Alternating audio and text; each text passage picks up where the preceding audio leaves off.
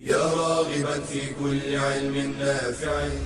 ينمو العلم ويتقدم بتقنياته ومجالاته ومعه نطور أدواتنا في تقديم العلم الشرعي. أكاديمية زاد. زاد أكاديمية ينبوعها. صاف صاف ليروي غلة الظمآن. وتعلم اللغة الفصيحة ورعاها بطريف أسلوب وحسن بيان. بشرى لنا زاد أكاديمية للعلم كالأزهار في البستان. بسم الله الرحمن الرحيم. الحمد لله رب العالمين والصلاة والسلام على نبينا محمد وعلى آله وأصحابه أجمعين. أما بعد سلام الله عليكم ورحمته وبركاته. وحياكم الله وبياكم في الدرس السادس من دروس المستوى الثالث من مقرر اللغة العربية في أكاديمية زاد نشرحه بإذن الله في سنة أربعين وأربعمائة وألف من هجرة الحبيب المصطفى عليه الصلاة والسلام. بعد أن انتهينا في الدروس السابقة من الكلام على المرفوعات سواء في الجملة الاسمية المبتدأ والخبر وكذلك المرفوعات في نواسخ الابتداء. ثم المرفوعات في الجملة الفعلية الفاعل ونائب الفاعل. فبذلك نكون قد انتهينا من الكلام على الأحكام النحوية الخاصة بالجملة الاسمية والأحكام النحوية الخاصة بالجملة الفعلية. يعني انتهينا من الكلام على ما يسمى بالأركان أو العمد لأن الجملة إما أن تكون اسمية وإما أن تكون فعلية. فالجملة الاسمية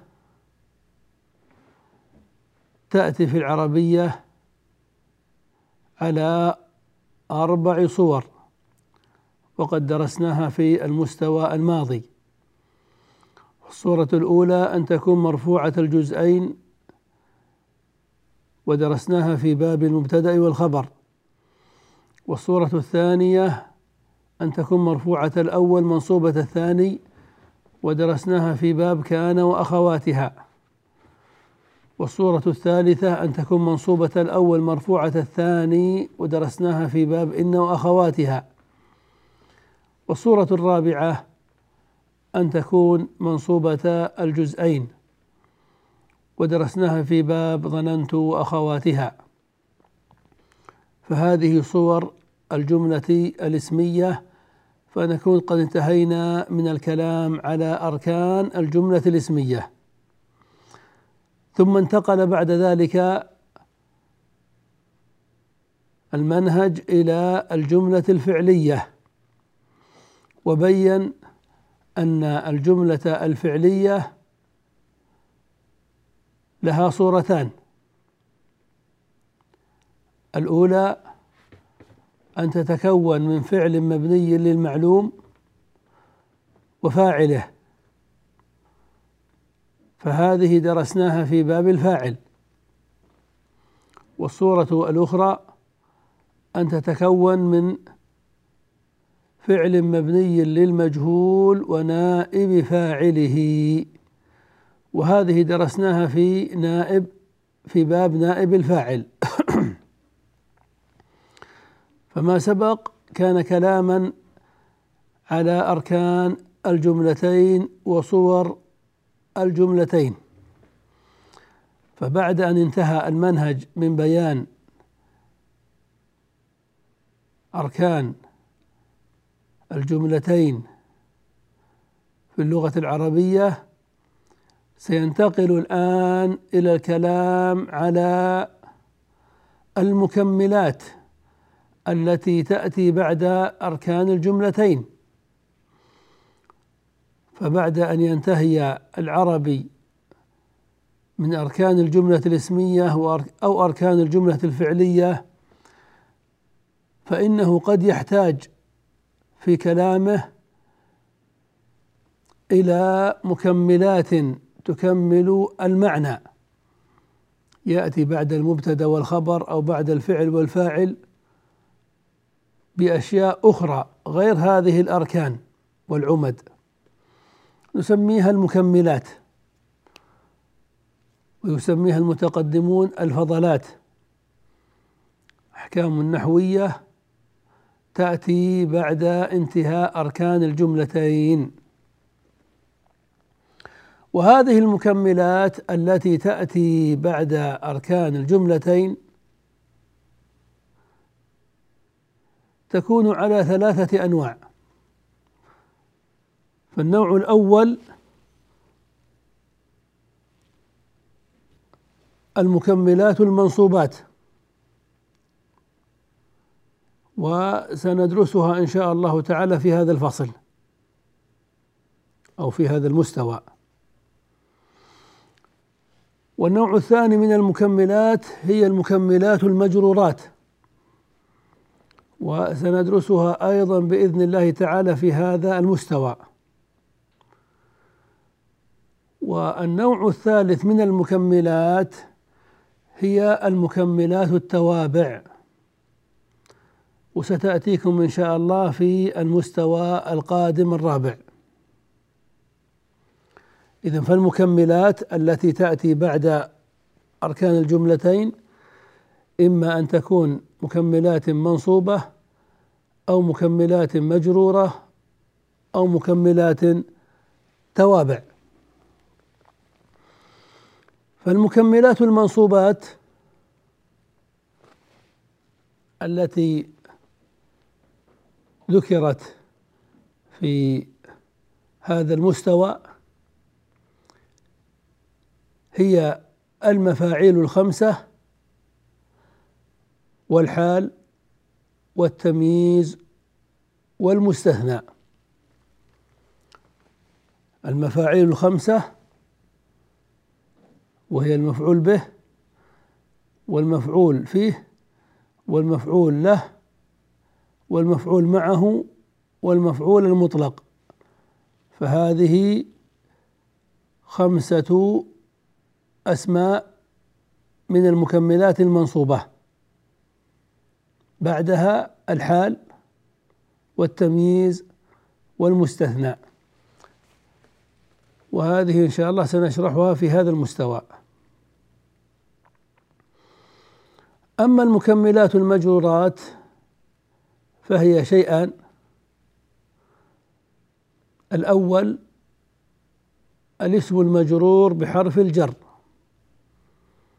الاسم المجرور بحرف الجر. والثاني الاسم الواقع مضافا إليه. وهذان سندرسهما أيضا بإذن الله تعالى في هذا المستوى. اذا في هذا المستوى سندرس المكملات المنصوبات وسندرس أيضا المكملات المجرورات. وأما المكملات التوابع فهي أربعة وهي النعت والعطف والتوكيد والبدل. وهذه ستدرسونها إن شاء الله تعالى في المستوى القادم وهو المستوى الرابع والأخير في مقرر اللغة العربية. فنتوقف بإذن الله الآن للفاصل وبعد الفاصل سنبدأ بالكلام على المكملات المنصوبات مبتدئين بالكلام على المفاعيل. فانتظرونا. بشرى لنا زاد أكاديمية للعلم كالأزهار في البستان.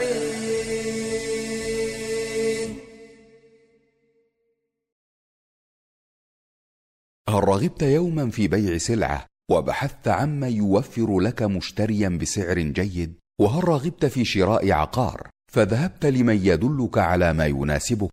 هذه هي حقيقة السمسرة وعمل السمسار حلال والأجرة عليه مباحة ويجب أن يكون السمسار ناصحا. فيدل صاحب السلعة على أفضل مشتر ويدل المشتري على أفضل سلعة. مصداقا لقول النبي صلى الله عليه وسلم الدين النصيحة ويجب أن يكون صادقا في وصف السلعة فلا يغالي فيها ولا يحط من قدرها ليجامل من وسطه بائعا كان أو مشتريا وإذا حكماه في تقدير ثمن السلعة فليقومها بالعدل فهي شهادة وأمانة. قال تعالى يا أيها الذين آمنوا كونوا قوامين لله شهداء بالقسط.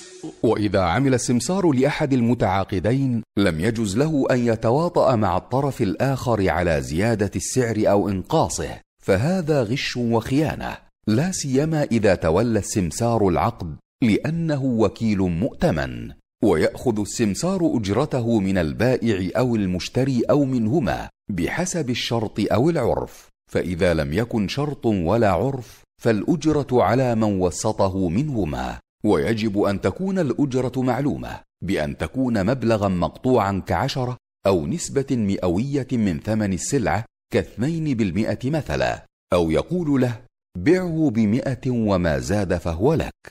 قال ابن عباس لا بأس أن يقول بع هذا الثوب فما زاد على كذا وكذا فهو لك. وقال ابن سيرين إذا قال بعه بكذا فما كان من ربح فهو لك أو بيني وبينك فلا بأس به. وهذا من الشروط الجائزة فيجب الوفاء بها. قال النبي صلى الله عليه وسلم المسلمون على شروطهم إلا شرطا حرم حلالا أو أحل حراما. بشرى لنا زاد أكاديمية للعلم كالأزهار في البستان. بسم الله الرحمن الرحيم. سنبدأ بالكلام على المكملات المنصوبات مبتدئين بالمفاعيل الخمسة. فإذا انتهينا منها نتكلم بإذن الله على بقية المنصوبات المكملات وهي الحال والتمييز والمستثنى. فالمفاعيل الخمسة سميت مفاعيل لأن الفعل في الحقيقة يؤثر فيها. ويقع عليها بنوع من أنواع الوقوع. فالفعل إما أن يقع عليها وإما أن يقع فيها يعني في زمانها أو في مكانها وإما أن يقع من أجلها وإما أن يقع مصاحبا لها وإما أن يكون هو هو كما سنشرحه إن شاء الله تعالى. فلهذا سميت جميعا بالمفاعيل وهي المفعول به والمفعول فيه والمفعول له والمفعول معه والمفعول المطلق. وهذه المفاعيل لو تأملنا فيها لوجدنا أنها كلها في الحقيقة قيود على الفعل. قيود على الفعل يعني أن المتكلم إما أن يذكر الفعل مطلقا عاما. غير مقيد بشيء. فيقول ذهب محمد أسند الذهاب إلى محمد بإطلاق ولم يقيده بشيء من القيود. ولكنه قد يقصد إلى أن يقيد الذهاب بشيء من قيوده. كأن يذكر زمانه. يريد أن يذكر الزمان زمان الذهاب. فيقول ذهب محمد صباحا. فصباحا قيد. بين لنا أن الذهاب واقع في زمن خاص وهو الذهاب وهو الصباح. أو ذهب محمد مساء أو ذهب محمد اليوم.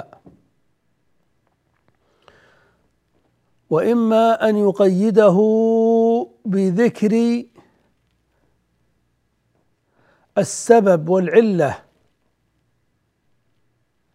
السبب الذي من أجله فعل الفعل. ذهب محمد طلبا للعلم. بين لماذا؟ فعل محمد الذهاب. بين سبب الذهاب وعلته فقال طلبا للعلم يعني من أجل طلب العلم. وإما أن يبين الشيء الذي وقع الفعل عليه. فيقول أكل الطفل التفاحة. يعني لو قيل هل أكل الطفل أم لم يأكل يمكن أن تقول أكل أكل الطفل فتجعل الفعل مطلقا غير مقيد بشيء. أكل الطفل تريد أن تسند الأكل إليه. ويمكن أن تقيد هذا الفعل بما وقع عليه فتقول أكل الطفل وتبين الشيء الذي وقع الأكل عليه. أكل الطفل تمرة أكل الطفل تفاحة. فالمفعول به هنا قيد للفعل بين الشيء الذي وقع الفعل عليه ولو شئت لجعلته مطلقا غير مقيد.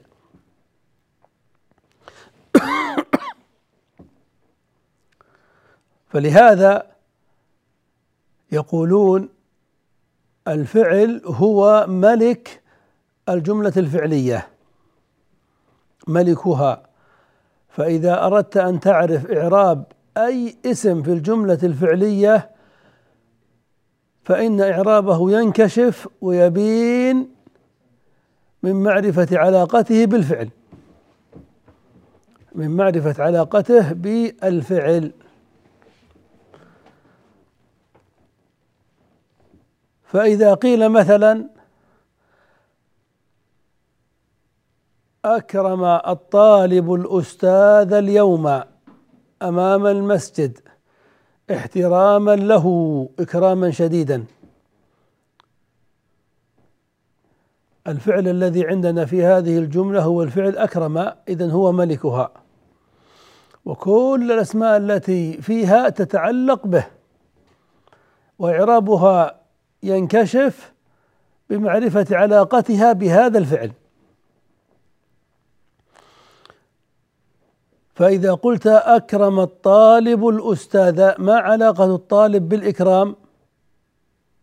فاعله. الذي فعله. فنقول الطالب فاعل.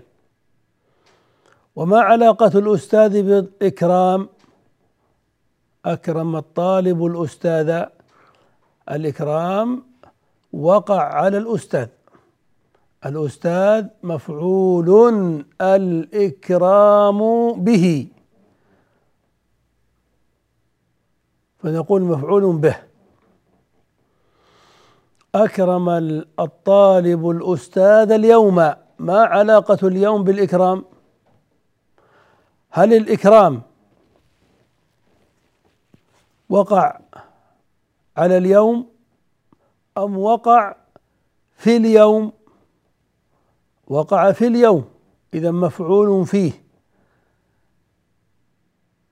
لكن وقع في زمانه أم وقع في مكانه؟ وقع في زمانه. إذا نقول ظرف زمان. هو مفعول فيه في زمانه فإذا قلت ظرف زمان كان ذلك أخص من قولك مفعول فيه لأن مفعول فيه يشمل ظرف الزمان والمكان. وإذا قلت أكرم الطالب الأستاذ أمام المسجد ما العلاقة بين أمام المسجد والإكرام؟ الجواب أن أمام المسجد مفعول الإكرام به أم فيه؟ فيه. في زمانه أو في مكانه في مكانه. إذا مفعول فيه مفعول في مكانه نقول ظرف مكان. طيب واحتراما أكرم الطالب الأستاذ احتراما له. أما العلاقة بين الاحترام والإكرام؟ الاحترام مفعول الإكرام به لا أم فيه أيضا لا. وإنما الاحترام مفعول الإكرام له يعني من أجله. إذا فنقول احتراما مفعول لأجله يعني مفعول الإكرام من أجله. طيب بقي احترام بقي إكراما شديدا. أكرم الطالب الأستاذ إكراما شديدا أكرم الطالب الأستاذ إكراما شديدا هل هناك علاقة بين إكراما وأكرم؟ طبعا لا شك هناك علاقة طيب ما هذه العلاقة؟ هي هل هي علاقة خاصة بحرف جر؟ يعني هل الإكرام مفعول الإكرام به أو مفعول الإكرام فيه أو مفعول الإكرام لأجله لا. وإنما الإكرام هو الإكرام. الإكرام هو مفعول أكرم. إذا قلت أكرم يعني فعل ماذا؟ أكرم يعني فعل الإكرام. إذا فالإكرام هو مفعول أكرم بلا قيد من قيود حروف الجر ما تقول مفعول به تقول هو مفعول أكرم. الإكرام مفعول أكرم يعني الفعل الذي فعله. فنقول مفعول مطلق. ونكمل إن شاء الله الكلام على المفاعيل بعد الفاصل فانتظرونا. بشرى لنا زاد أكاديمية للعلم كالأزهار في البستان.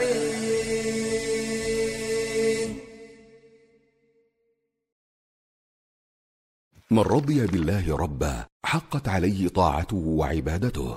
قال تعالى رب السماوات والأرض وما بينهما فاعبده واصطبر لعبادته. والصبر على أداء الطاعات أكمل من الصبر على اجتناب المحرمات. وطاعة الله تحتاج إلى أنواع من الصبر كالصبر على الإخلاص فيها ومدافعة دواعي الرياء والغرور والصبر على الاتباع فيها وتكميلها والصبر على ترك التقصير فيها والابتداع والمداومة عليها وعدم الانقطاع. قال تعالى وأمر أهلك بالصلاة واصطبر عليها لا نسألك رزقا نحن نرزقك والعاقبة للتقوى. ومن صبر على الطاعة أثيب عليها عند العجز عن فعلها. قال صلى الله عليه وسلم إذا مرض العبد أو سافر كتب له مثل ما كان يعمل مقيما صحيحا. والمداومة على الطاعة تقود إلى حسن الخاتمة. فإن الكريم قد أجرى عادته بكرمه أن من عاش على شيء مات عليه ومن مات على شيء بعث عليه. فاصبر على طاعة الله حتى تلقاه. قال الحسن البصري رحمه الله إن الله لم يجعل لعمل المؤمن أجلا دون الموت. ثم قرأ واعبد ربك حتى يأتيك اليقين.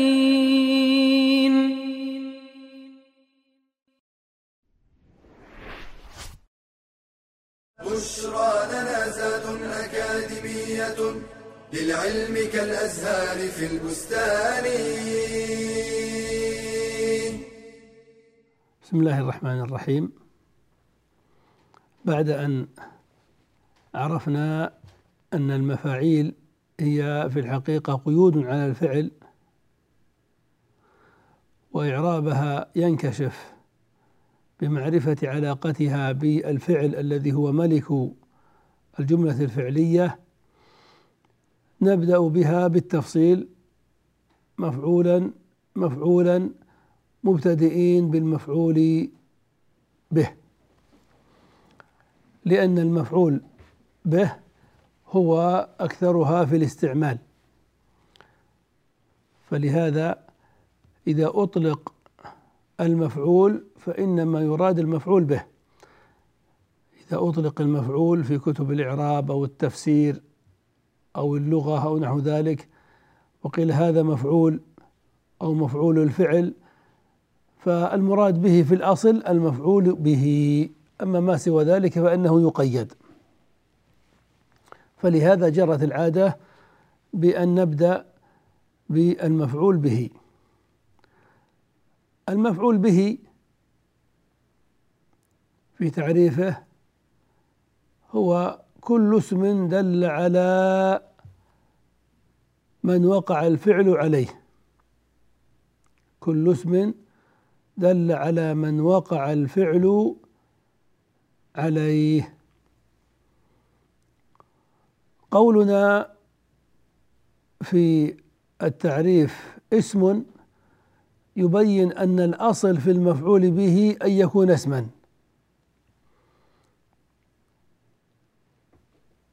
كقولنا كتبت الواجب وأكرمت محمدا وقرأت القرآن وكقولك أكرمتك وأحبك وأكرمته وأحبه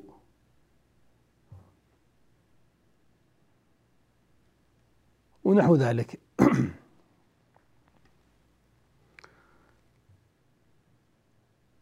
وقد يأتي المفعول به في حالات قليلة محصورة جملة أو شبه جملة.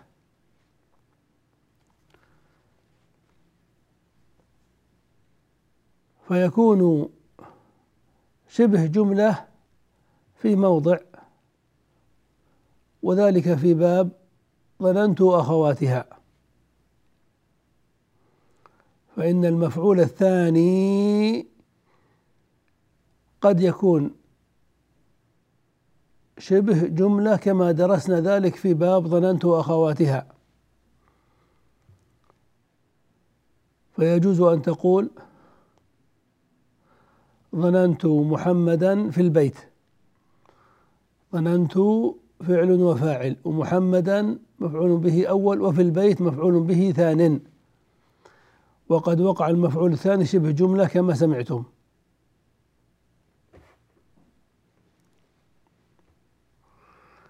وقد يقع المفعول به جملة في موضعين. الموضع الأول في باب ظننت أخواتها فيجوز أن تقول ظننت محمدا. ثيابه نظيفة أو ظننت محمدا. يلعب فجملة ثيابه نظيفة وجملة يلعب وقعت مفعولا به ثانيا في محل نصب.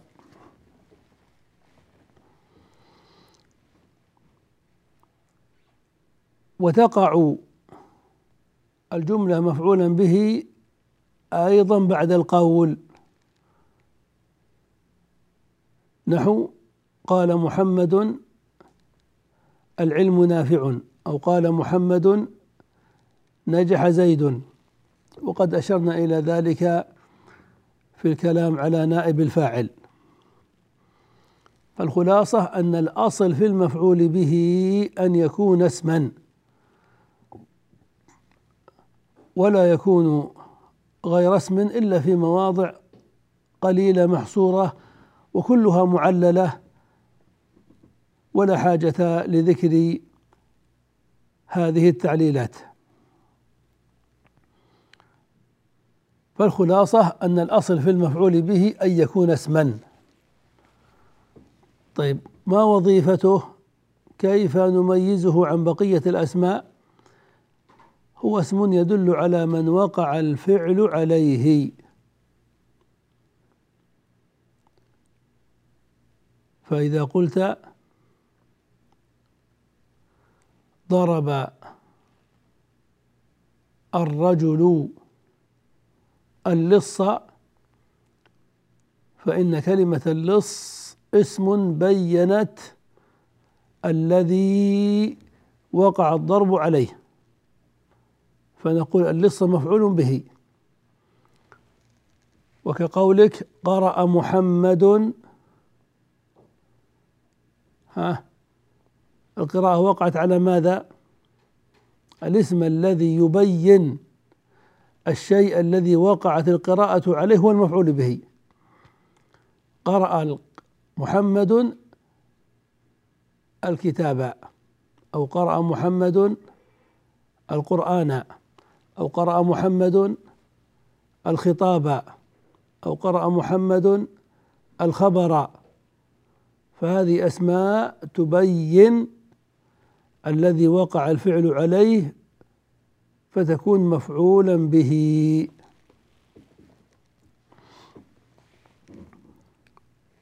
ولو قلت أحب محمدا فمحمدا مفعول به لأنها بينت الشخص الذي وقع الحب عليه. ولو قلت أحبك أحبك فالكاف هنا ضمير المخاطب. بينت أيضا الشخص الذي وقع الحب عليه. اذا فالكاف أيضا مفعول به. لما؟ لأنه اسم بين الشيء الذي وقع الفعل عليه. وكذلك لو قلت درست النحو فالنحو مفعول به لأنه بين الشيء الذي وقعت الدراسة عليه. فإذا قلت درسته درسته فهاء الغائب التي تعود إلى النحو أيضا مفعول به. لماذا؟ لأن لأن هاء الغائب اسم. بينت الشيء الذي وقعت الدراسة عليه. قال سبحانه وتعالى كذبت قوم نوح المرسلين. قوم نوح الفاعل. طيب والتكذيب وقع على من؟ على المرسلين. فالمرسلين مفعول به منصوب. وقال سبحانه يقلب الله الليل والنهار. يقلب الله فعل وفاعل. طيب والليل هذا مفعول به لأنه بين الشيء الذي وقع التقليب عليه.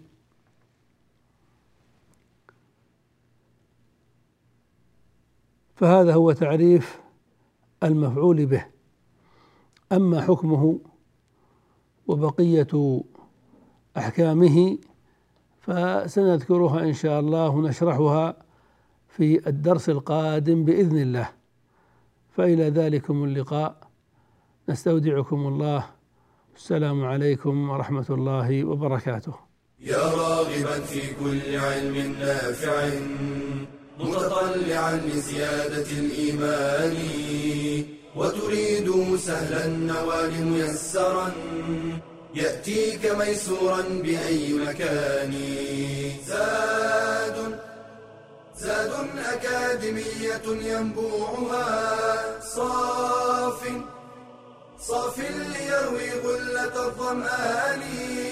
بشرى لنا بشرى لنا بشرى لنا زاد أكاديمية للعلم كالأزهار في البستان.